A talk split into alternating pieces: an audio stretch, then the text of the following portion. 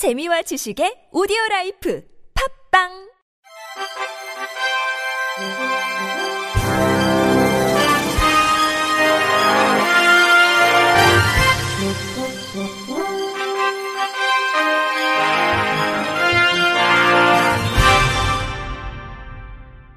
청취자 여러분 안녕하십니까? 8월 2일 화요일 KBS 뉴스입니다.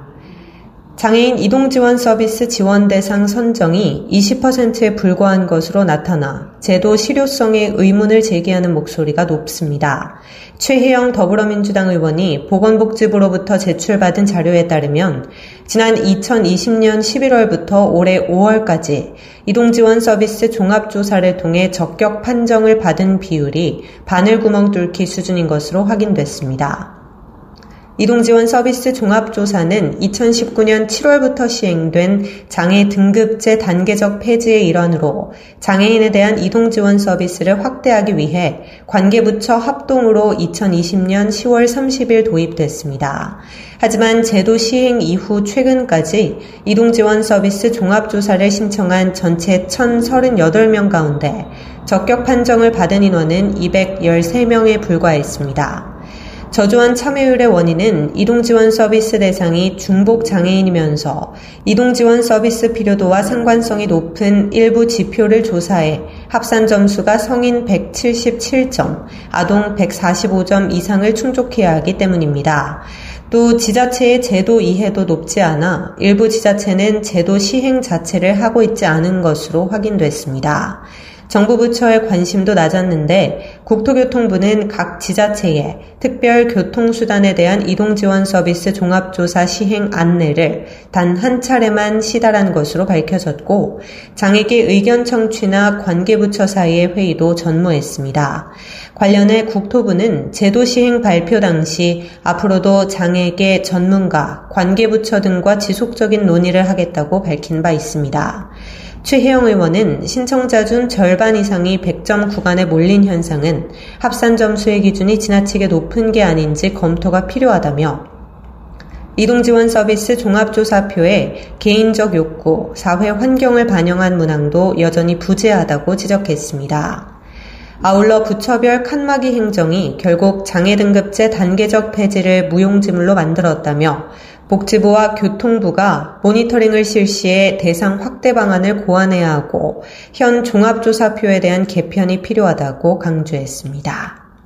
인기 예능 런닝맨이 장애인 주차구역 불법 주차 논란에 대해 사과했습니다.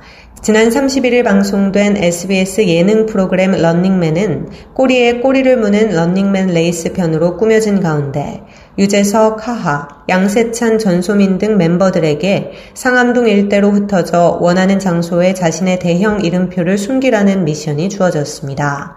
서울 마포구에 위치한 서울시 산악문화체험센터에서 미션을 받은 멤버들은 이름표를 숨길 장소로 이동하기 위해 건물 밖으로 나왔습니다. 하지만 이 장면에서 런닝맨 관계자들의 것으로 보이는 차량 여러 대가 파란색으로 표시된 장애인 전용 주차구역에 세워져 있는 모습이 포착돼 논란이 일었습니다. 이날 방송을 본 일부 누리꾼들은 장애인 전용 주차구역인데 촬영 중이라도 조심하면 좋겠네요.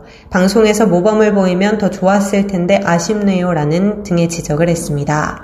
이와 관련해 SBS는 어제 공식 입장을 통해 이날 녹화는 안전한 촬영 환경 조성을 위해 제작진이 상암 산악문화체험센터 건물 전체를 대관하고 촬영을 진행했으며 이 과정에서 제작진 차량이 장애인 주차구역에 주차한 사실을 파악했다 며 이는 변명의 여지가 없는 제작진의 불찰이며 런닝맨을 아끼고 사랑해주시는 시청자 여러분께 진심으로 사과드린다. 런닝맨은 이번 일에 책임을 통감하며 재발 방지를 위해 방송 제작에 있어 더욱 신중함을 기하도록 노력하겠다고 고개를 숙였습니다. 충북대학교 병원은 시각장애인의 병원 접근성 개선을 위한 모니터링을 했다고 밝혔습니다. 모니터링에 참가한 시각장애인 5명은 병원 도착부터 주차장 이용, 외래 접수 및 진료, 각종 검사 절차, 입원 수속 등 병원 이용 전반을 경험하며 개선책을 제시했습니다. 이들은 병원 본관, 서관, 동관뿐만 아니라 장례식장과 주차장 등 시설 전반에 대한 접근성도 점검했습니다. 충북대학병원은 병원 내 시각장애인 음성 안내 시스템 구축, 점자 블록 추가 설치 등 의견을 수렴해 개선책을 모색할 방침입니다. 이번 모니터링은 시각장애인들이 병원 이용에 얼마나 불편함을 겪고 있는지 확인해 보기 위해 진행됐으며 충북 시각장애인 복지연합회 청주시 지부와 충북도 지역장애인 보건의료센터가 협조했습니다. 서울 광진구는 관내 모든 등록장애인 가정에 출산 지원금과 양육 지원금을 지원한다고 밝혔습니다. 그동안 구는 지역 내 등록장애인을 대상으로 100만원의 출산 지원금을 지급했으며 중증장애인의 경우 50만원을 추가 지원했습니다. 또 여성장애인과 중증 남성장애인 가정을 대상으로 자녀가 만 7세가 되기 전까지 매월 10만원의 양육 지원금을 지급해왔습니다. 군은 올해부터 장애 정도에 따른 지급 기준을 없애고 모든 등록장애인 가정에 출산지원금 150만원과 아동 1명당 월 10만원의 양육지원금을 지원하기로 했습니다. 김경호 광진구청장은 이번 장애인 가정 지원 확대가 출산 양육으로 경제활동이 힘들어지는 장애인들에게 실질적인 도움이 되기를 바란다고 밝혔습니다. 광주 도시철도공사는 교통약자들의 편리한 대중교통 이용을 돕기 위해 지체장애인을 위한 광주 지하철 이용 안내서를 제작 배포했다고 밝혔습니다. 안내서에는 우대권 무임교통카드 이용 방법, 역사별 엘리베이터와 화장실의 상세 위치, 역사 근처 장애인 이용 편의시설, 전동 휠체어 충전소와 장애인 전용 주차장 등 지체장애인 승객들을 위한 맞춤형 정보가 담겨 있습니다. 공사는 사단법인 광주지체장애인협회와 함께 기획 초기부터 머리를 맞대는 등 지체장애인 승객의 눈높이에서 안내서를 제작했다고 설명했습니다. 윤진보 광주도시철도공사 사장은 지체장애인 등 교통약자가 편리하게 이용할 수 있는 도시철도 이용 환경을 만들어 가겠다고 강조했습니다. 경찰이 보조금 허위 청구 등 의혹이 불거진 지적발달장애인협회 남원 지부에 대해 본격적인 수사에 나섰습니다. 어제 전북 남원경찰서는 이날 남원 지부를 압수수색해 서류 등을 확보하고 있다고 밝혔습니다. 앞서 전북 지적발달장애인 복지협회는 기자회견을 열고 남원 지부 전 지부장 등이 지적발달장애인의 주간 활동 서비스 이용 일수와 시간을 조작해 보조금을 횡령했다며 没有 남편이나 처제 등을 부지부장과 회계 담당자에 채용해 법인을 사유화하기도 했다고 주장했습니다. 또 경찰의 전 남원 지부장 등 3명을 횡령 등 혐의로 남원시청 공무원 등 4명을 직무유기 혐의로 고발했습니다. 경찰 관계자는 고발장을 검토한 뒤 고발장에 적힌 혐의를 구체적으로 확인하기 위해 압수수색을 했다며 확보한 증거물 등을 분석한 뒤 피고발인 조사를 할 예정이라고 밝혔습니다. 소리가 잘 들리지 않는 청각장애인들은 수어나 상대방의 입모양을 보며 말을 이해하는데요. 전화 통화를 하는 건 정말 어려운 일이고요. 코로나19 이후로는 마스크도 대화의 장벽입니다. 그런데 영국의 한 회사가 AR 증강현실 기술로 소리를 글자로 띄워주는 스마트 안경을 개발했습니다. MBC 박소희 기자의 보도입니다. 유창하게 통화를 이어가는 조시 펠트만 씨. 사실 그는 태어날 때부터 소리가 들리지 않았던 청각 장애인입니다. 다른 사람의 입모양을 봐야 무슨 말인지 이해할 수 있는데 전화 통화는 물론 마주 앉은 사람도 얼굴을 바라보지 않고 대화를 나눕니다. 증강 현실, AR 기술이 접목된 안경에 상대방의 말이 실시간으로 화면에 나타나기 때문입니다.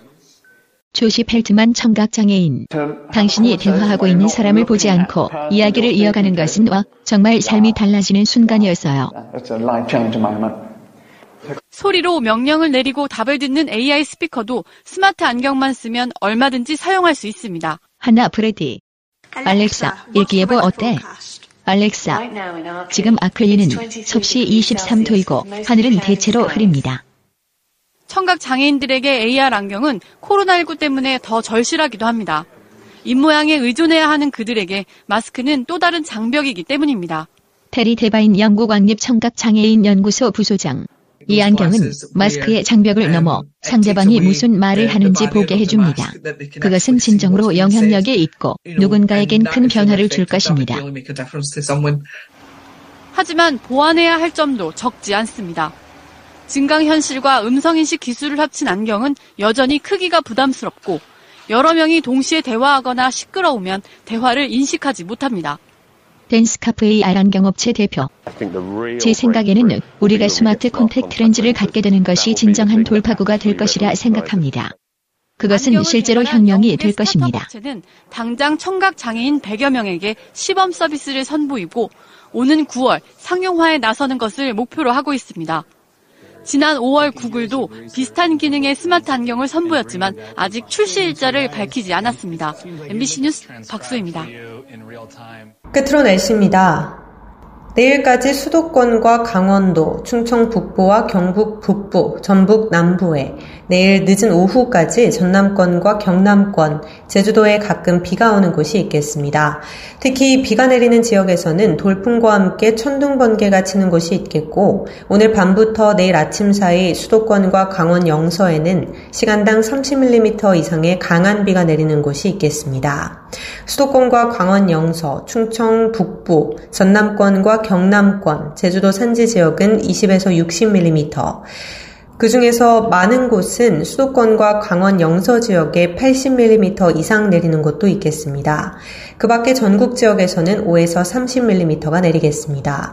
또한 내일 낮부터 저녁 사이 중부지방과 전북 내륙, 경북권 내륙에, 모레는 강원 영서에 오후 한때 소나기가 오는 곳이 있겠습니다. 소나기에 의한 예상 강수량은 중부지방과 전북 내륙, 경북권 내륙 지역은 5에서 40mm, 강원 영서 지역 은 내일 모레 5에서 20mm로 내리겠습니다. 또한 내일 대부분 비가 그치면서 기온이 더욱 올라 폭염특보가 확대되거나 강화되는 곳이 있겠습니다. 더위에 각별히 유의하시기 바랍니다. 내일 아침 최저 기온은 23도에서 27도, 낮 최고 기온은 30에서 35도가 되겠습니다. 이상으로 8월 2일 화요일 KBS 뉴스를 마칩니다. 지금까지 제작의 권순철, 진행의 주소혜였습니다. 고맙습니다. KBIC.